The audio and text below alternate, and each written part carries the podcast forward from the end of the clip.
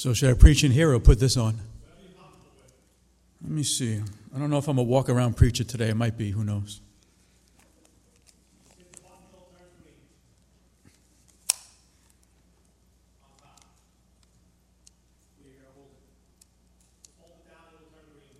Okay. Let's see. Oh, oh, this thing, huh?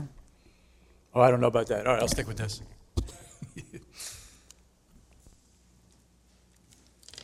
All right, I'll, I'll try to stick with this. Well, I want to thank you very much for allowing me to come today. I always love to come to New Village.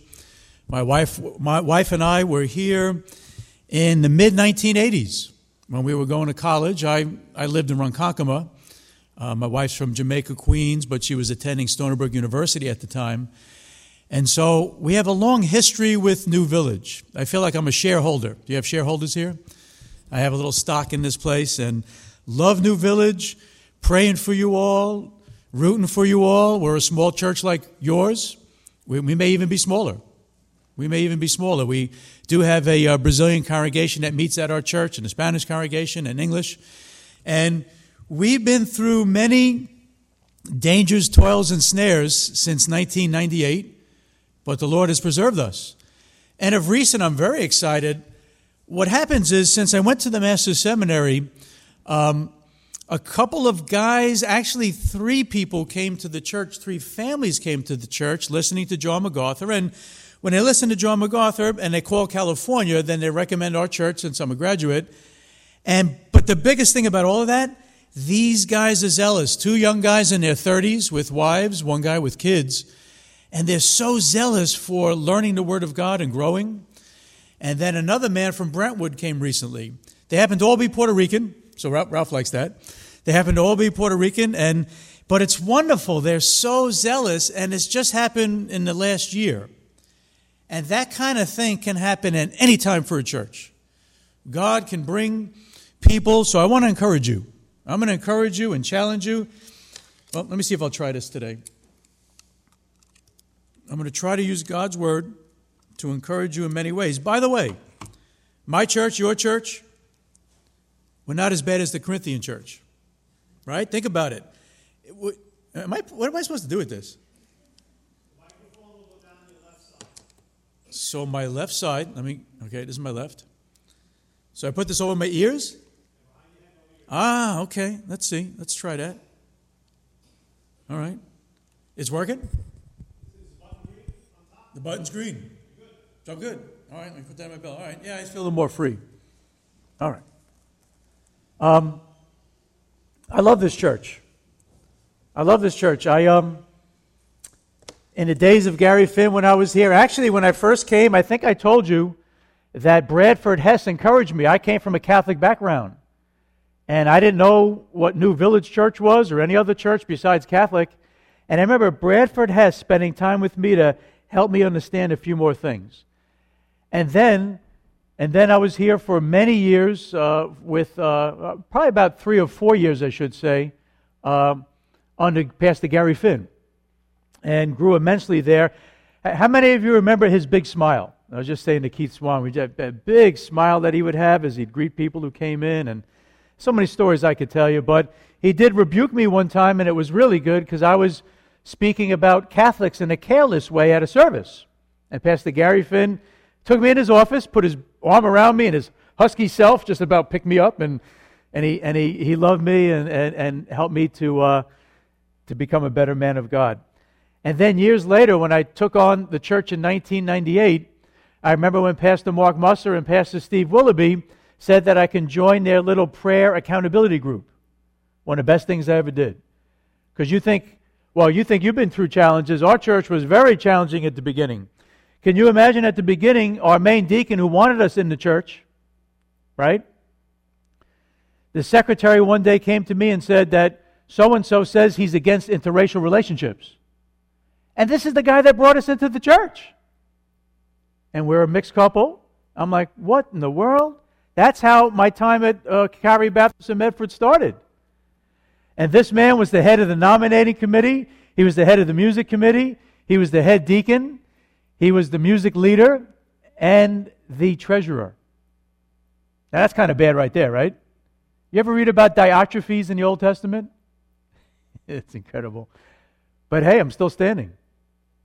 He's not at the church anymore, by the way. And, uh, oh, I could tell you stories. But the Lord is good.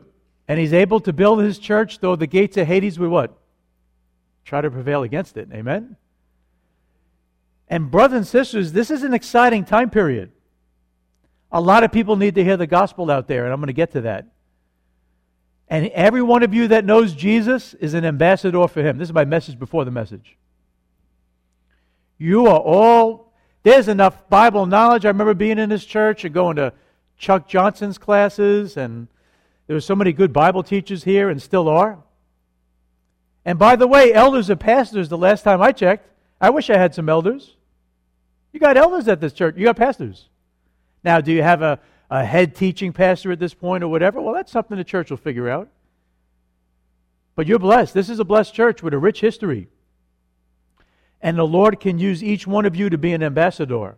There are Catholics out there that need the gospel. There are Jewish people out there that need the gospel. There's Black Lives Matter people that need the gospel. There's police officers that need the gospel. Well, I'm going to get to I'm going to tell you about some stories here. Anyway, let's turn to James chapter 2 and read a scripture. We'll pray and we'll get started. James chapter 2.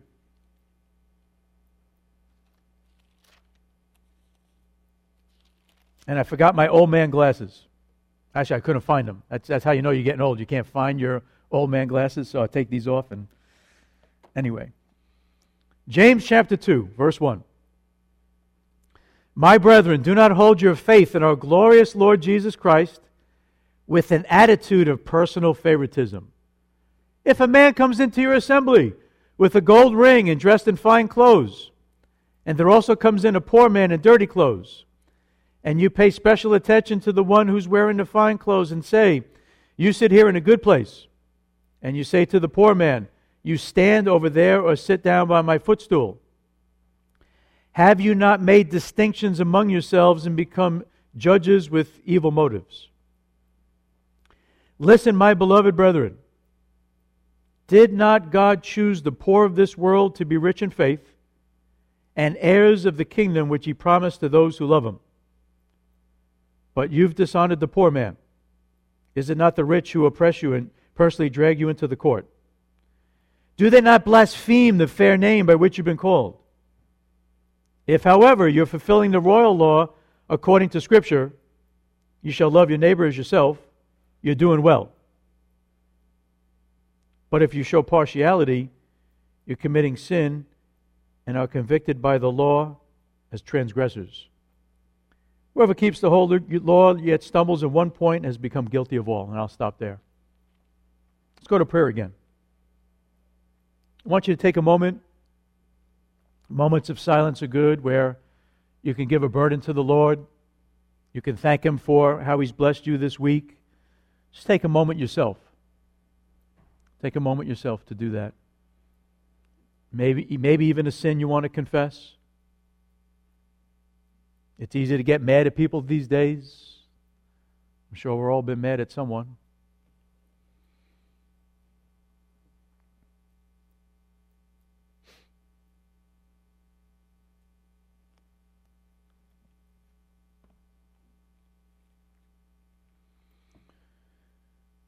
Lord, I give you praise for this day, and I pray for your blessing upon the people of New Village Church. Thank you, Lord, for the privilege of being here. We thank you, Lord, that your gospel has been preached from this church for a long, long time. And Lord, I know that you're more than able to allow that to continue until Jesus comes. And so I give you praise for that even for our own church, Calvary Baptist in Medford. Lord, I pray that you would keep us going. Thank you for what you've done through the years, Lord, in preserving our churches. I pray we might continue to work together, Lord. Mutual conferences, perhaps evangelistic endeavors, Lord, please.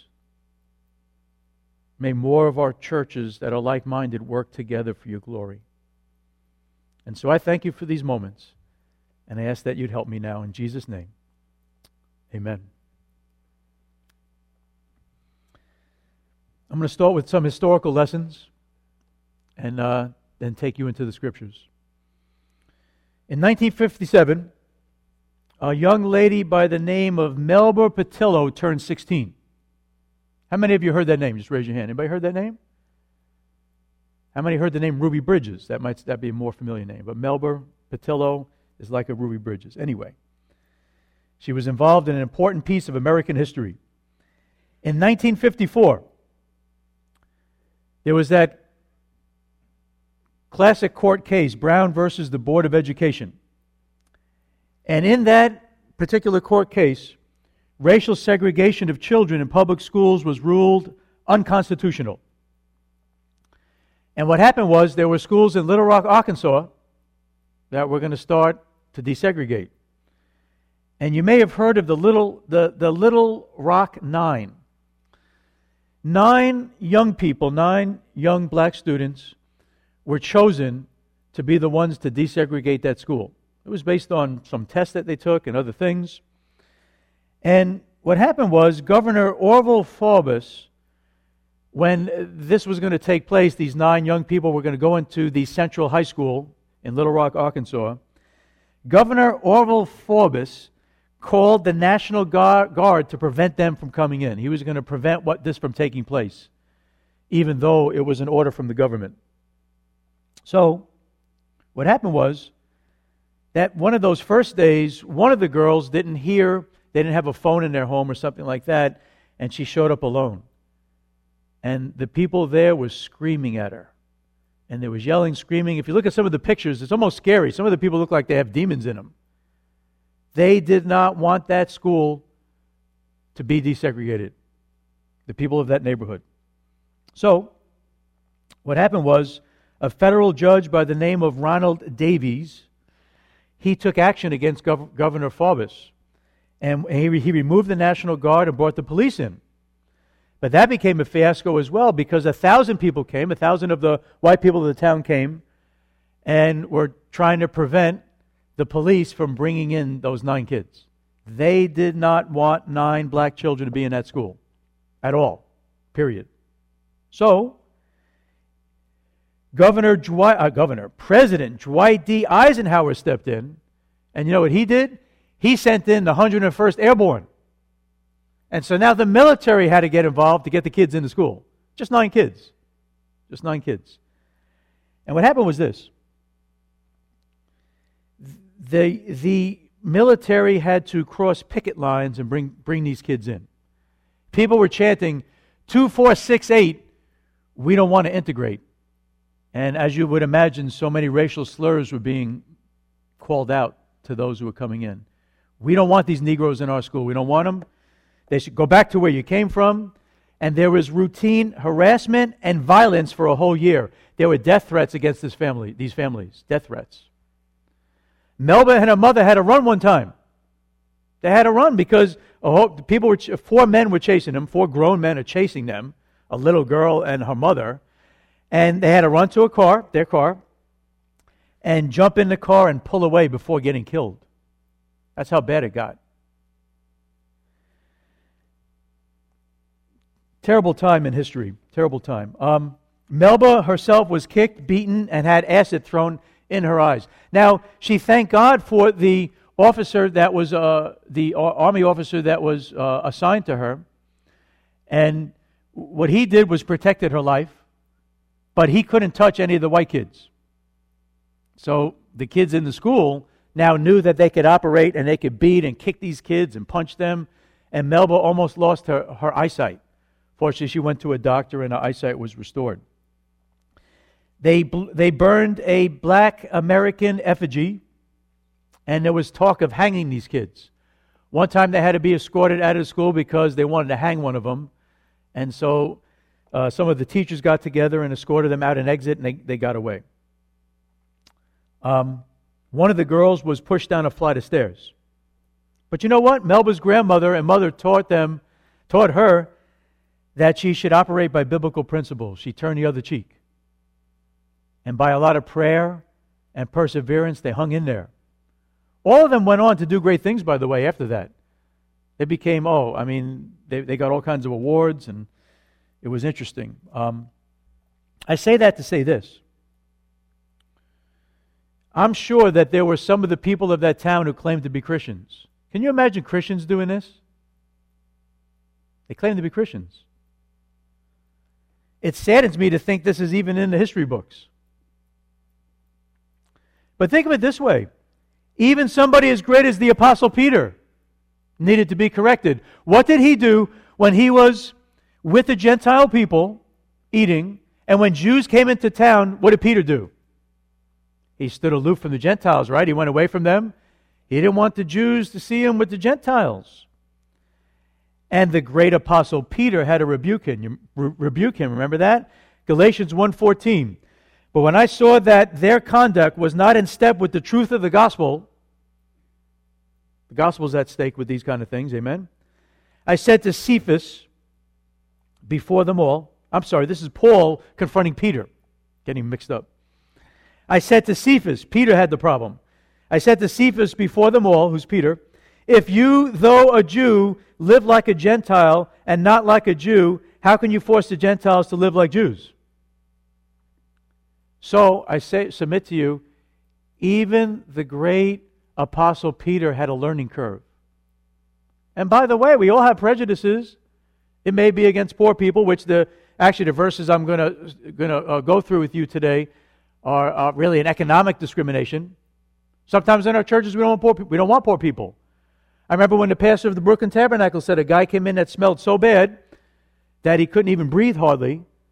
But after the guy came to know the Lord, the smell wasn't so bad.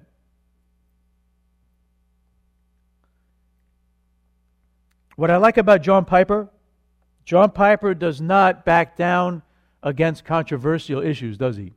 He wrote a wonderful book called Bloodlines on this topic. Excellent book. Um, by the way, when we think of discrimination, we usually want to we don't want to talk about that topic too much. Abortion, easy one, right? A lot of other ones are pretty easy. Uh, as far as all the sex trafficking, easy one for Christians to confront. But discrimination and prejudice, a harder one. But John Piper never backed down. He grew up in Greenville, South Carolina, and in his book Bloodlines, he says this that in his town, uh, segregation was endorsed and promoted separate drinking fountains, separate restrooms, separate schools, and worst of all, separate what? What am I going to say? Separate what? Churches. Separate churches. Where people weren't welcome in each other's churches. In 1963, John Piper's church that he grew up in as a kid voted to not allow blacks. Their reason? Well, if they want to come to our church, it's probably for political reasons, so we don't want them to come. You know who's the only one who stood against that and voted against it? John Piper's mother. John Piper's mother. They had a maid. She was a black maid. And she would come on the weekends to John Piper's house. And when John Piper's sister was getting married, right? So let's say it was here. If it was here, you have the people of the church, and one of the church leaders would be in the, what we used to call it the narthex. Is that still called the narthex? That's a weird word, but anyway that room before the room here. And what happened was, when the black maid and her family came in, one of the men of the church was going to send her to the balcony. And you know what they called that in the, in the old days? The end balcony. But John Piper's mother escorted her in against the people of the church and didn't let her be reserved back to some back. Isn't that interesting? John Piper's church. So, and by the way, John Piper says in his book that three and a half miles across town, there was a, another young man who grew up. His name, was Je- his name is Jesse Jackson. What's interesting is that his mother, Helen, and John Piper's mother listened to Bob Jones University broadcast, which had good Bible teaching for the most part. But guess what? Jesse Jackson's family and, and that school, blacks were not allowed to attend. And in John Piper's church, which was four miles away, Jesse Jackson's family couldn't go. So I want you to think about that. So, we say this to say this. these kind of things are a violation of the gospel. Even if we hold against the Chinese, be careful. I've been purposely going to Chinese restaurants because we can almost hold against the Chinese for the virus. But the Chinese government's more responsible than anybody. It's not the, the, the Chinese restaurant owner in my town, in your town. They need the gospel. So, what am I trying to say to you? And you'll see. Brothers and sisters, if this is a time for us to bring the gospel to all kinds of people, last time I checked, Jesus said, Make disciples of. Thank you. New Village Church is set in a beautiful area. Stony Brook University is not so far away. Do you realize what kind of harvest field that is? And they come from China and other places? You got them all. There were churches that purposely train their people for witnessing by taking them to the mall to talk to people. Now, I don't know how much of it is open right now. This is a great neighborhood for the gospel. Anyway, let's go to James chapter 2. I'm going to talk about the sin of partiality. And here it's going to happen to be an economic partiality. And by the way, all of our churches are small enough, we should be glad that more people come, whoever they are. Amen? I don't care if they're dirty and they have dirty clothes. I don't care if they have pink hair and a thousand earrings and nose rings. And do those people need the gospel? I, I say the same things to my own church. Because we tend to have a bias sometimes, all of us, right? Why are these illegals here? Well, bring the gospel to the illegals if you're worried about them. And then who knows, they might get saved and strengthened and go back and preach the gospel in their country. That's the way I think. Anyway, James chapter 2. Let's let the word of God hit us now. My brethren, do not hold your faith in our glorious Lord Jesus Christ with an attitude of personal favoritism. Other translations might say partiality, right? Brothers and sisters, listen. Your faith and my faith in Christ, it's a high calling. Doesn't Ephesians say we ought to work worthy, walk worthy of our calling? If you have a Jesus t shirt, we got to live it or a bumper sticker on your car that might change some of the way some of us drive, right? Brothers and sisters, this is a high calling. And we can't hold our faith in Christ with an attitude of personal favoritism, partiality, discriminating against people. It's not just race, all kinds of things. The word there literally is a receiving of the face. When somebody comes into the church, I try as a pastor, and I've learned over the years that I want to show people I'm glad they're there, whoever they are. I had a guy come into our church for a time who wanted to be a woman. That was strange. I ended up doing his funeral. The family wanted me to do his funeral. He came for counseling. But I tell you what, when someone like that comes, we're glad they could, they've come, right?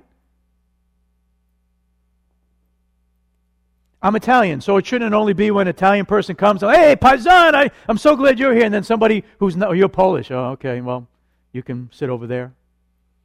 Not, nothing against Poles. You know what I'm trying to say. Look at the Bible, though. The Lord brings up a hypothetical scene here. Look at verse 2. But it was uh, probably did occur in that time. Watch. For if a man comes into your assembly with a gold ring, and dressed in fine clothes, and there also comes in a poor man in dirty clothes. Do you get the picture?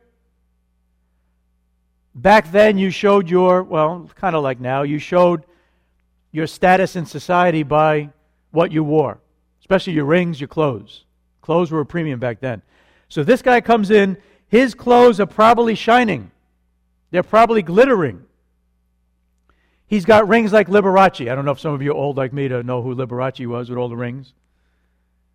Saks Fifth Avenue, right? Suit by Armani. And then another guy comes in, big contrast. He's dirty, he's smelly. You know what happened for us recently is that there's a guy that lived in his car for years. And he was attending our church sometimes.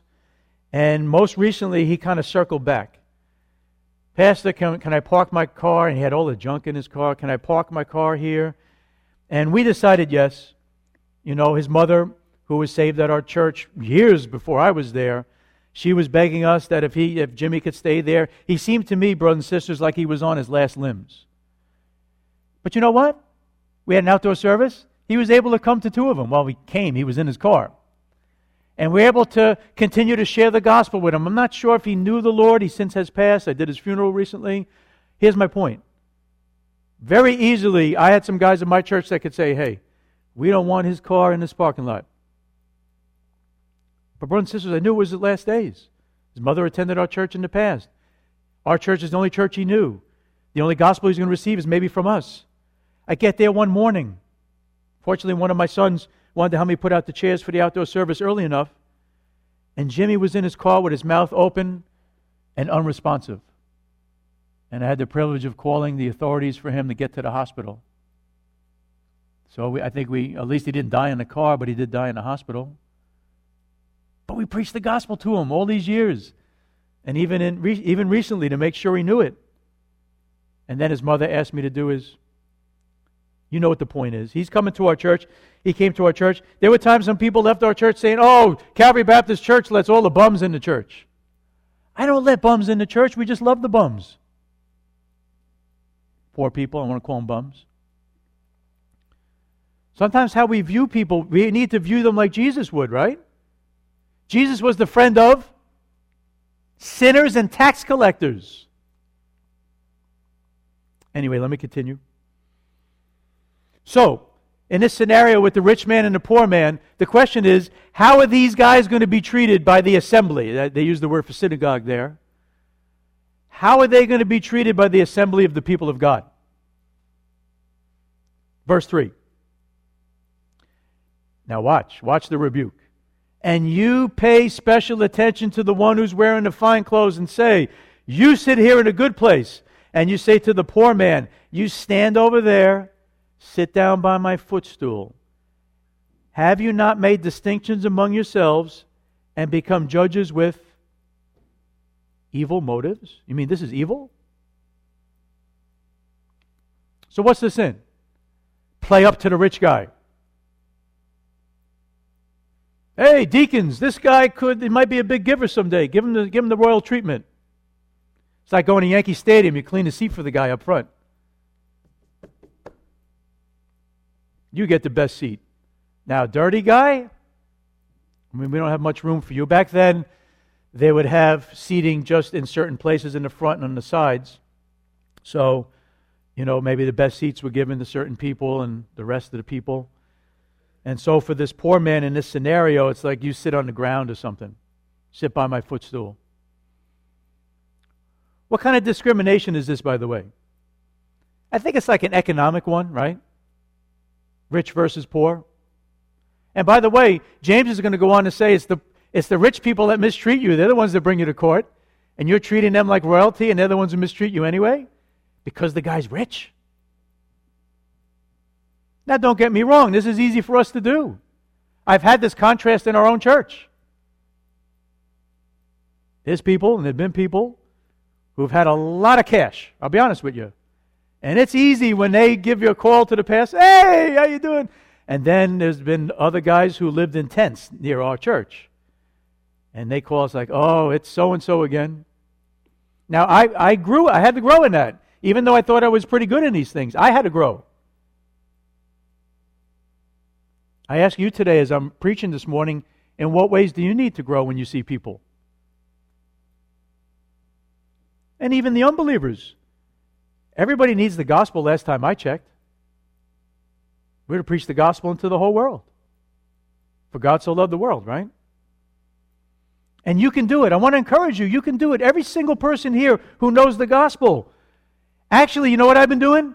I've just been saying to people, how are you doing with all the coronavirus and everything that's going on? And I can get into a conversation with anybody. I'll give you some illustrations of that later. In fact, now I'll give you one now. I went to the protest in Shirley to meet the young people. You know what I did? I was on with Bibles and Jesus films, which I have a bunch in the car. I don't know if you guys got a hold of the Jesus films that were given out, but I've got thousands of them at the church, and it's the easiest thing to give out. So I go to the protest. I start talking with the young people. Oh, you're a pastor? I met one autistic kid. He didn't tell me, I didn't know he's autistic. He was a white kid. And I said, What brings you here? And he, you know, he tells me, he says, um, I'm autistic, and I see how I, have been mistreated through the years, and I see how other people have been mistreated. He was no big Black Lives Matter man. He was just a man that was concerned about people being mistreated. And you know what? I was able to give him the gospel. He took a Bible. We had a long talk about the Catholic Church and what the Bible says. And then I went to two other young ladies. There were two young ladies from the Indian reservation. And I said, Oh, how are you doing? I got to know them. And I said, What brings you out? Oh, our sister went to um, some school, I think it was the Eastport School, and she faced such prejudice, and people were, were mean to her all her years in high school. You know, brothers and sisters, I went away from that site almost, in, I was crying. You say, why? I just saw a harvest field. People who are out there, and I talked to the police officer, I witnessed to him. I was no respecter of a person. I want to witness to everybody there. And then I got an idea that you know, I don't know if you knew, but the Gideons, you could order their Bibles. They'll, they, they, you can't have the Gideon logo if you're not a Gideon. But if you become an associate member, which I did, you can order their Bibles. And then you can hand them out. That'd be one of the best things to do is to hand out Bibles at the protest. You don't have to do anything. Just, hey, I, the, the greatest book on justice and peace. Here's a copy. Anyway, I just want you to know how serious I, I take these things because I know for our small churches, we need to evangelize. That's one thing we need to do. But we should do it anyway. Not just because we're small churches, it doesn't matter. But in my church, your church, there's plenty of seats. My wife and I were married in 19, I better get, I better get this right, 1987. And the church in Flushing, Queens looked like the United Nations. Chinese congregation, Spanish congregation, Indian fellowship. It was beautiful. It was beautiful. Um, Anyway, so here's the scenario. Now, John MacArthur says this. These are the words, these are not my words. This is John MacArthur, who I respect highly. I was reading his commentary on James. Here's what he said Tragically, many otherwise biblical and faithful churches today do not treat all their members the same. Frequently, those who are of a different ethnic background, race, or financial standing are not fully welcomed into the fellowship. That ought not be. It, is, it not only is a transgression of God's divine law, but is a mockery of his divine character. Wow. John MacArthur said that. It's easy for us to judge people based on appearance, but the Lord doesn't want us to do that. Do you remember in the Old Testament when the Lord um, rejected Saul as king? And then Samuel was going to pick another king, right? And so one of David's brothers, probably his tallest, handsome, oldest brother, comes in, and uh, Eliab, oh, his name was Eliab, oh, he must be the man. But what did God say to Samuel when Samuel was becoming enamored with the looks of this guy? Do not look at his appearance or at the height of his stature, because I've rejected him. For God sees not as a man sees. For the man looks at the outward appearance, but the Lord looks at Thank you. Looks at the heart.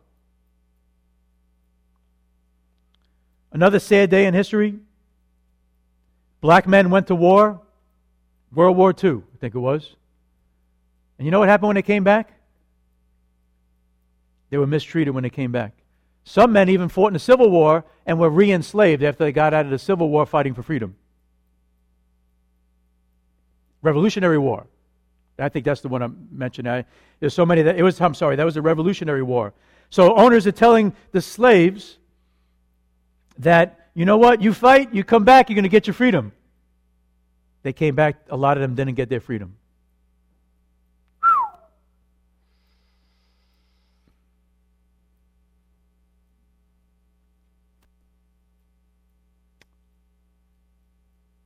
What did Jesus say? Do not judge by appearances, but judge with righteous judgment. Didn't the Jewish leaders judge Jesus unfairly? He was a regular looking Jewish man, probably nothing special to look at, right? And he was, he's doing miracles, and they're going to tell him he's doing miracles by the power of Beelzebub. They're discriminating against Jesus. Imagine that.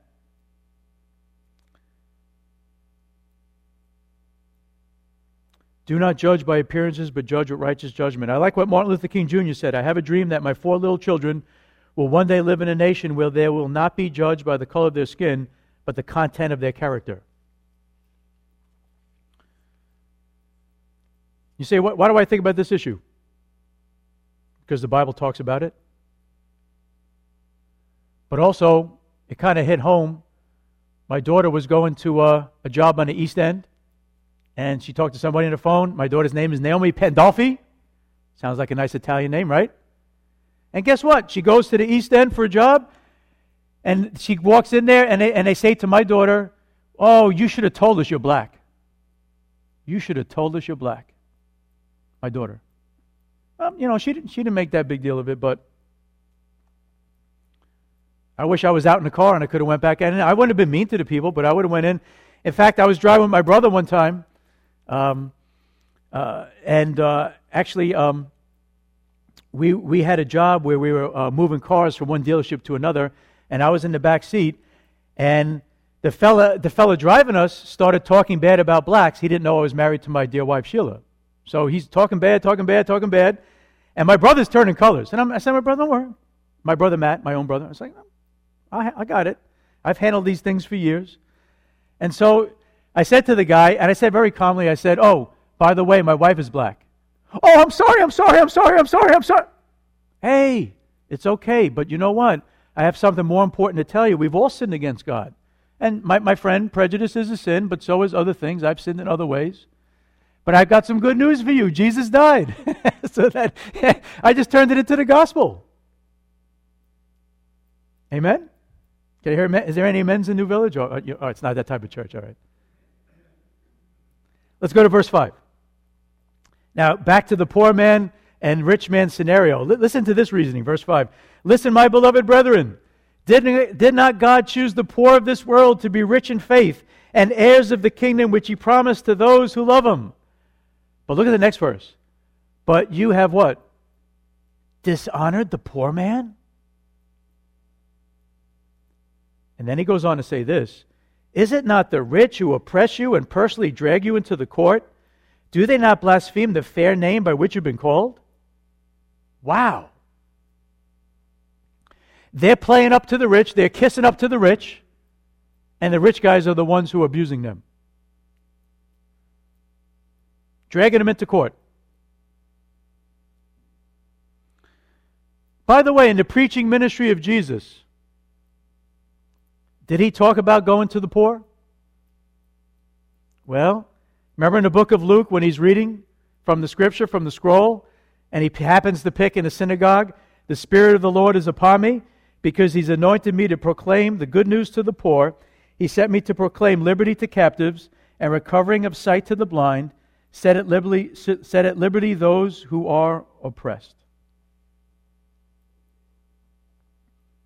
Brothers and sisters, God tends to choose the poor of this world to be saved. In 1 Corinthians, the great apostle Paul, in 1 Corinthians chapter 1, verse 26, he says, There's not many wise, not many powerful, not many noble. God chose what is weak to shame the wise. Right? Can rich guys get saved? Absolutely. Absolutely. But it's easier for a camel to go into the eye of a needle than what? Rich man enter the kingdom of heaven. But every, everything's possible with God, amen? Everybody can get saved. That's why everybody deserves to hear the gospel. Everybody. You know what? We learned something from Mr. Rogers. Did you know that Mr. Rogers, back in the days of segregation, you know what he did? He purposely brought a black postman into his um, on his show and he washed his feet. Presbyterian minister, Mr. Rogers who are the people in your neighborhood, right? And I ask you that question who are the people in your neighborhood? I need to get to know my neighbors more. In fact, I'm trying to fix up my house so I can invite more neighbors over. I'll tell you another story later. Oh, so many good stories, but I'm convinced that every single one of you could bring the gospel to the neighbors on your block, whoever they are. Whoever they are. Speaking of neighbors, verse 8 If, however, you're fulfilling the royal law according to Scripture, You shall love your neighbor as yourself. You're doing well. Now stop there and think about that. What does this world need right now? I think it needs Christians with Christ like love. There's so much chaos going on, right? People are fighting and arguing. In fact, we went out to uh, have some ramen noodles up in Setauket. Any of you go to the, the ramen noodles restaurant up in Setauket there? Maybe you haven't on North Country Road. Great little meal. Uh, talked to the Chinese fella there, and I had some um, gospel material for him. He was straight, straight from China, and he was reading it. And he happened to live with a Christian family or something. Anyway, that's a whole other story. Um, love your neighbor yourself. You know what happened on the way back? Uh, I, I looked and I saw people protesting on different sides of the street. So I stopped the car, and I had Jesus films with me, and I was like, all right, I told Sheila, you know, relax. I'm going to go and talk, talk to people on both sides of the street. So I go to one side. There's a young lady. I don't know if she was Asian or Hispanic, and there was another young lady there. And I'm talking to her, and, and I'm saying I'm a, I'm a pastor, and, you know, and, and she says, oh, that's good. And she says, you know, um, I'm not a radical person. I just want to see some more justice and things like that. I said, well, that's good. And I said, well, you know, Jesus died for us, rose again, whatever I told her, gave them Jesus films, invitation to the church, went across the street, and there was a veteran there holding a flag and standing there, you know, stoically, and they're on opposite sides of the street. So I went up to him and I said, I'm a, you know, a pastor of a church. He said, Oh, I'm a Christian. And I go to so and so church. It was a weird name of a church. You know, some of those churches are Restoration Church or blah, blah, blah, something like that. But anyway, but he goes to a church.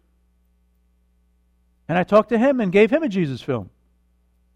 And it's sad to me because he's saying, well, those young people, they go to college and the college. And he made assumptions about them that probably weren't true. And if they would spend some time with each other, they might get to know each other a little bit. And if everybody's claiming to be Christian, interesting, right? Opposite sides of the street and like at each other. But I just, you know, I'm, I'm Christian mingle kind of guy. Mingle, you know, get the gospel out. Did the great apostle Paul say to be everything to every man? Sometimes you got to listen, brothers and sisters, please. Can I give you advice? Someone would experience? Weep with those who weep. I don't care who you're with. If you're with a police officer, and I've talked to the police officers in my area because we were having a we were having a rally on our church lawn, and I talked to them and talked to them about that, but whatever. And I talked to them about Jimmy, who's about to die in his car, to try to get him to the hospital sooner. And you can't get a guy to the hospital unless he looks like he's dying. But my point is this get the gospel out. Right? Get the gospel out. I want to love I want to love my neighbors whoever they are. Next to us is a, a new house is going up. Now, I don't know who's going to go in that house. What if it's a gay or lesbian couple? What do I do? And I'll be honest with you, I, it's hard for me to see two men together. It really is. That's one of, I'm, I'm a pretty versatile guy. That's one of the things that's like, ugh. But you know what? I'm just being honest.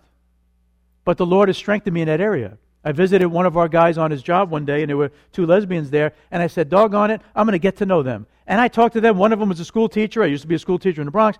And I'm learning to just get to know and, and show the love of Christ to people, no matter who they are.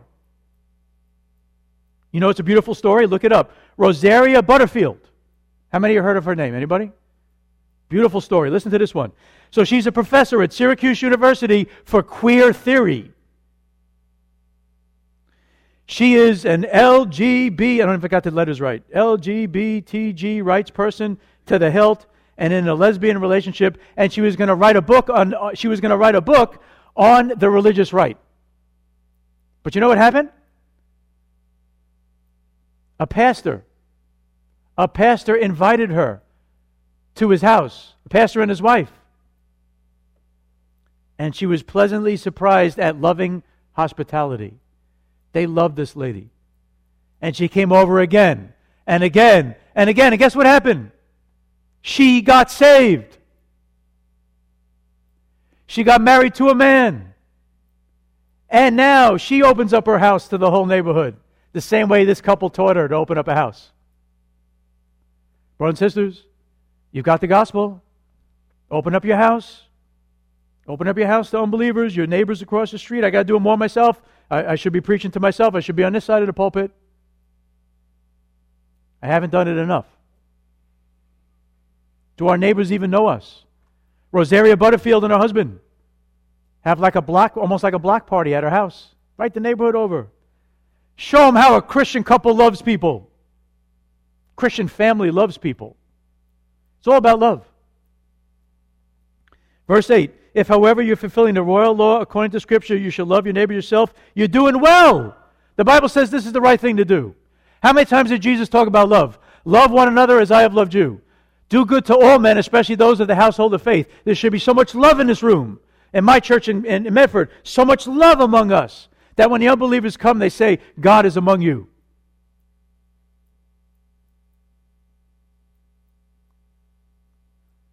By way of contrast, verse 9. But if you show partiality, and by the way, before I say that, didn't Jesus say, All men will know that you're my disciples if you love one another? How's this world of sin going to know that we are the ones who have the truth that can set them free? It's by our love. And they'll know we are Christians by our love, right? Verse 9. But if you show partiality, and in this case it was the partiality to the rich guy over the poor, but if you show partiality, you're committing what? Sin. And are convicted by the law as transgressors. You know, I didn't realize how big of a sin partiality really is till I studied this text, to be honest. It's a bigger sin than I thought. It's like, wow. And then I have to think about my own partialities and all of us do, you know. What do I have? Are there certain people I have things against? Certain type of person. Now, what do we make of all this?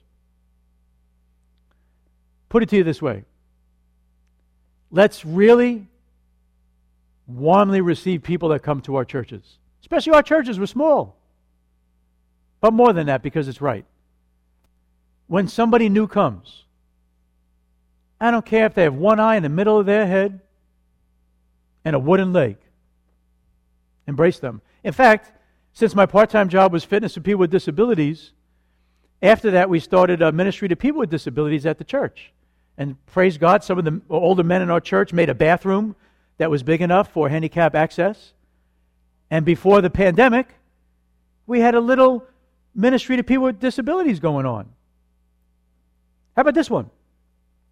Oh, by the way, before I say that, and that, that helped me too to have that job to meet people with autism, meet people with cerebral palsy, meet people with mental retardation, and their families and what their families go through, some of them. Psh, open my heart up. God created all men and women equal, right? Everybody came from Adam and Eve. We got the same parents. Everybody's been created with honor and dignity. And so anybody who comes through the doors of that church that wants to hear the gospel at our churches should be welcomed with open arms. Amen? Let's make them really welcome. Sometimes we got to open our heart a little bit more. And maybe even have them over for dinner. It's very easy to say, all right, I'll just pick on Spanish people. I like Spanish. Let's say I'm a white guy, right? And I like Spanish people. And yet, what I mean is, I talk with Spanish people at my job about the Yankees. But do I have Spanish people over my house? En mi casa. En tu casa. That, that's how you know you're friends with somebody. They come over for dinner. That's real friendship. Amen? And by the way, New Village welcomed us in our college days. I felt, and my wife felt very welcome here. Yes? She says yes. All right. So she said, yes, it's all right. No, but really, John Eglin, who you may, many of you remember, would drive to the car. I've told you these stories before. She said, Don't tell too many stories, you already told them. But anyway, I'll tell you that one again. John Eglin in his big station wagon would go to the university and pick up those students, and he loved them, whoever they were, and brought them to New Village Church, New Village Congregational Church in Lake Grove. We were welcome here. Then they, the New Village had a special day where all the college students and maybe others went over people's homes. And we went to Alberta Redden. Who, who's home? Alberta Redden? Great. You, you went to a different one than me? What are you doing separating from me like that? Anyway. Oh, oh, I say Billy Graham. Ben Graham, what a welcoming guy. He taught me some of my evangelism. He said, Chris, go with me to evangelize. What a good personal way he had with people, very endearing to people. Ben Graham. Anyway, Pastor Gary Finn, very welcoming.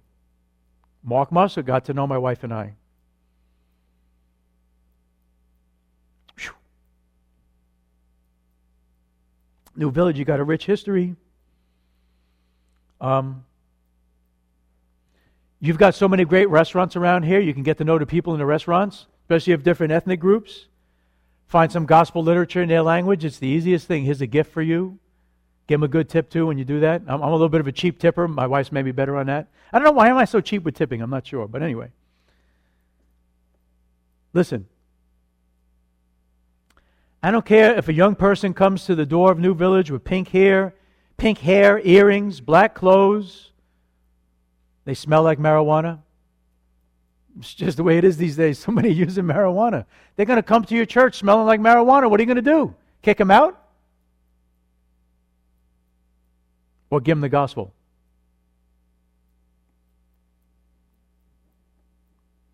When I see the protesters, rioters, and others, you know what I see? A harvest field. Some of these young people that are so zealous, even a rioter, somebody who knocks down a statue, imagine if they get saved, how zealous they might be for Jesus. You know, how many know that God is able to turn somebody around like that? Son of Sam got saved in prison son of Sam, got saved in prison. New name, son of, son of hope. Jesus said, The harvest is plentiful, but the workers are few. A couple ideas. Let me give you some practical ideas. And by the way, I, just to, before I do that, weep with those who weep. If you're with a person of a different background or something, then you listen. Can you listen to their story? I'm finding people that just want to almost win political arguments more than preach the gospel. Pastors are telling me that people in their own churches are having Facebook wars, arguing over every jot and tittle of the situations that are going on, instead of getting into this book. What does this book say about everything? That's what I care about. What does this book say? By the way, couple of ideas. In your neighborhood, all you have to do, take walks. It's healthy to walk. We all need it. You need a little sunshine. Some of you look depressed. It'll, it'll bring your spirits up. Get that sunshine, right? If you walk around your neighborhood, you get to meet people. You ask them how they're doing with all that's going on. And let them talk. You'll, you'll get their perspective. And it doesn't matter. It doesn't even matter their political whatever, because your job is to bring them the gospel, right? They may be different politically than you. Doesn't matter. You might say, well, and my church is like yours. We don't have a lot of programs going on and things like that. But, brothers and sisters, they need the gospel. There's Muslim people out there. They don't even know who Jesus is. And I believe the Lord can use each one of you. And I have people in my church, oh, I wish there were more people coming. And I'm like, I'm out here witnessing all the time. Come with me. We started to go to the nursing home next door. I didn't even ask the nursing home. You know I did? We had a sign that says, We are, um, what, what does it say? You are heroes, right? And, and a table with Poland Springs bottles of water, Bibles, Jesus films, and tracts, and a card from the church. And they love us there now. From 2:30 to 3:30 is the time they transition. In and out, in and out, in and out. And we're getting to know them by name. They're taking pictures with us. We're getting a chance to witness. We're meeting some Christians. That nursing home is right next door to church. I was like, we got to do something. You know, this man, we have our masks on or whatever, whatever you got to do. You can witness from 10 feet away, whatever, you know, we have, some people are different than others, some are coming up close.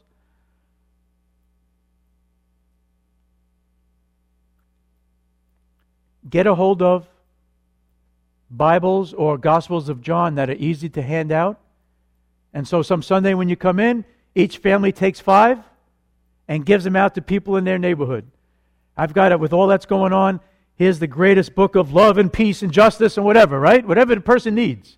Black Lives Matter? Oh, here's the greatest book of justice. Oh, you're worried about, you oh, here's the greatest book against anxiety. But also, most importantly, you can have all your sins forgiven through Jesus Christ.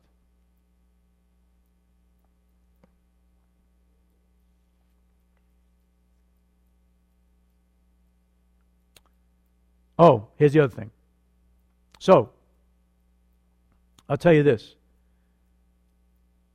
In churches, there's always a fight for unity. I heard some men mention unity at the beginning. Let's always pray for that. Pray for my church or pray for yours. Unity is important. And I find, I have men, I've had men in the, in the time of my church that were splitting hairs over little stuff. It's not the time to do that. Can I, can I tell you that? It's not the time to split hairs over little stuff, please. Because, why do I say that? Because in my own church, I'll take my church, we've had arguments over, over music, arguments over altar calls, arguments over eschatology, end times things, arguments over whether we should let another church in the building that's not exactly like ours. I lost a few people. A man, I don't want to see how God leads. A man um, put a card in my mailbox. Pastor Edgar Vera is his name. He put a card in my mailbox, and it basically said, We're looking for a church building.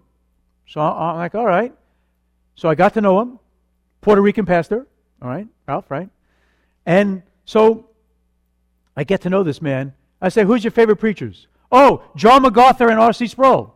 So, wow, caught my attention. What's your, what's your denomination? Assembly of God. Okay. But we don't, we're not a typical. Okay. We believe in some of the gifts and this and that, but not. All right. So, and I find out this guy is an excellent expositor. He can preach in English. He preaches better English than me. He has better English than I do.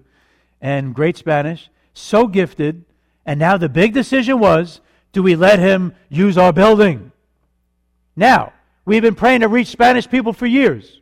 We had a Spanish congregation, but they left. We had a Korean congregation, but they left. We have we had a have a Brazilian congregation that's been there for a long time and still are.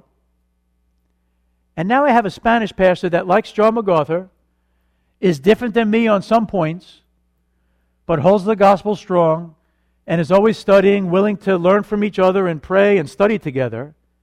So, what do we do? Brothers and sisters, for the greater good of the gospel, I press the issue. And I'm so glad I did.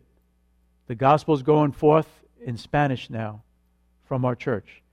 Now, the pastor now, it's been a strain. He works a full time job. It's been a strain on his wife. They may have to find another pastor. And guess what? They may be open to even more of a Baptistic pastor. And some of us We've been preaching, we, we can preach in their church through translation. I wanted to see what God was going to do. Brothers and sisters, please pray, for hard, pray hard for what God wants to do at New Village. It may be something different than you expect or different than what we're used to. Be careful. We can get so, you know what I'm saying. And I'm a John MacArthur guy. I can be very hard headed on doctrine. Trust me. On the other hand, for the greater progress of the gospel, how am I going to operate? The Bible says, Be diligent to preserve the unity. People are going to know you're Christ's disciples. Continue to love one another. Get together. Some of the new guys in my church are inviting us for the Bible study we've been having on Wednesday at their home in Brentwood. I'm there. Social distancing, he's got a big backyard, whatever. We've been having an outdoor service and people have been enjoying it and they're staying later talking after the service. Brothers and sisters in New Village, fellowship with one another, spend time. Don't isolate. If you got to speak from 50 feet away, do it. Use a microphone. I'm only kidding. You can laugh. Whatever you got to do to fellowship. Call each other on the phone if it starts there. Enjoy the time together. We've been enjoying our time. And now's the time to talk to other people. Now you can go to restaurants. At least witness to the waitress, waitresses. When you go to stores, ask people how they're doing. New Village. This is a beautiful building. You got a beautiful parsonage. Look at the size of the field. You got a bigger field than we do. This is a, a wonderful church for the work of the gospel. It's had a rich history. And I believe that the Lord is able to use the people right here. Christians submitted to the Lord in love for Him and in unity with one another can do great things. For crying out loud, at the Tower of Babel, the Lord had to do what? He had to disperse them. Because their evil unity, they were going to accomplish a lot, right? You've got what? The power of the Spirit of God. You've got one Lord, one faith, one baptism. Don't worry about the more minor points.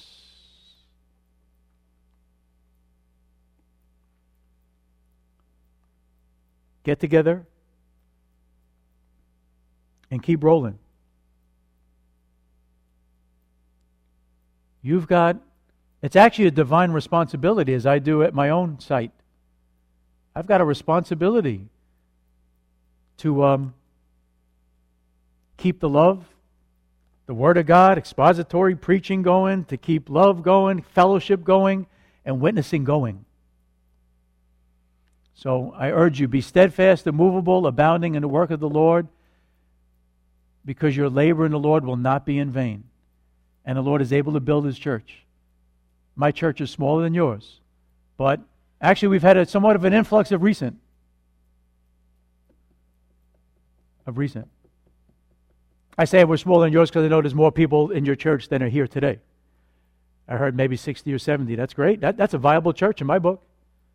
That's a, that's a viable church.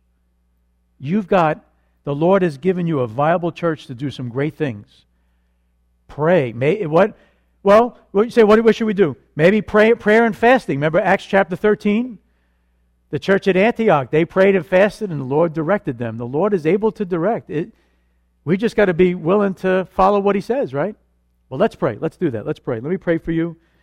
It's a pleasure coming here. I love coming here. And I hope I've been a, a challenge and an encouragement to you at the same time. Let's pray.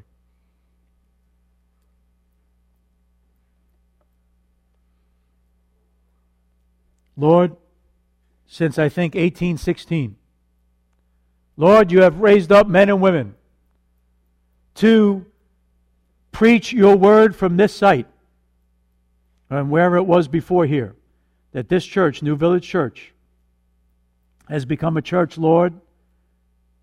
I think where it says Christ is preeminent and the scriptures are central. And Lord, I pray that that would never stop. I pray that the gospel would go forth from the New Village Church for years to come. And Lord, none of us knows the day, the hour, Lord. I, Lord, I don't, we don't know exactly what's going to happen in the future, every jot and tittle, but Lord, we do know that Jesus said he would come, come again. And Lord, I pray that until Jesus comes again, that from this pulpit and from the people of this church, your gospel would go forth with power. Lord, strengthen your people at New Village. Thank you for each and every one. And I pray that you would unify and strengthen the church for the promotion of the gospel. In Jesus' name we pray. Amen.